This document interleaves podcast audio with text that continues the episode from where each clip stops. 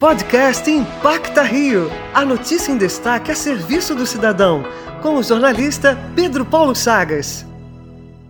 Há duas décadas, o Teatro da Laje se tornou um dos pontos de arte na Vila Cruzeiro, na zona norte do Rio. Filha do projeto, Larissa Cazé viu a carreira de atriz e instrutora nascer junto com a escola de teatro do grupo e fala pra gente aqui na Antena 1 sobre a importância dele na comunidade. Os atores do grupo em 2016, mas o diretor decidiu criar a Escola do Teatro da Laje. A Escola do Teatro da Laje nasceu quase do mesmo jeito que o grupo nasceu. Muitos jovens da comunidade tinham o desejo de fazer teatro. E aí sempre era indicado, ah, tem a tal escola Martins Pena, tem um curso tal, tem curso tal. Até que, parado assim para pensar, por que, que a gente não faz uma escola aqui dentro na Vila Cruzeiro? Atualmente o grupo, na última levada da turma, né, que a gente conseguiu fazer o espetáculo, a gente atendeu mais ou menos uns 23 alunos. A, a comunidade assim tem muito apoio, sabe? O grupo nasce muito disso. A gente já recebeu doação de moradores, de refrigerante, de cesta básica para dar para os nossos alunos e, e, atores. Então realmente tem uma mobilidade muito grande no grupo, né? Fique antenado. As inscrições na Escola do Teatro da Laje são gratuitas. Para participar, mande um direct no Instagram do grupo, arroba Escola do TDL. Para a Rádio Antena 1, Pedro Paulo Chagas.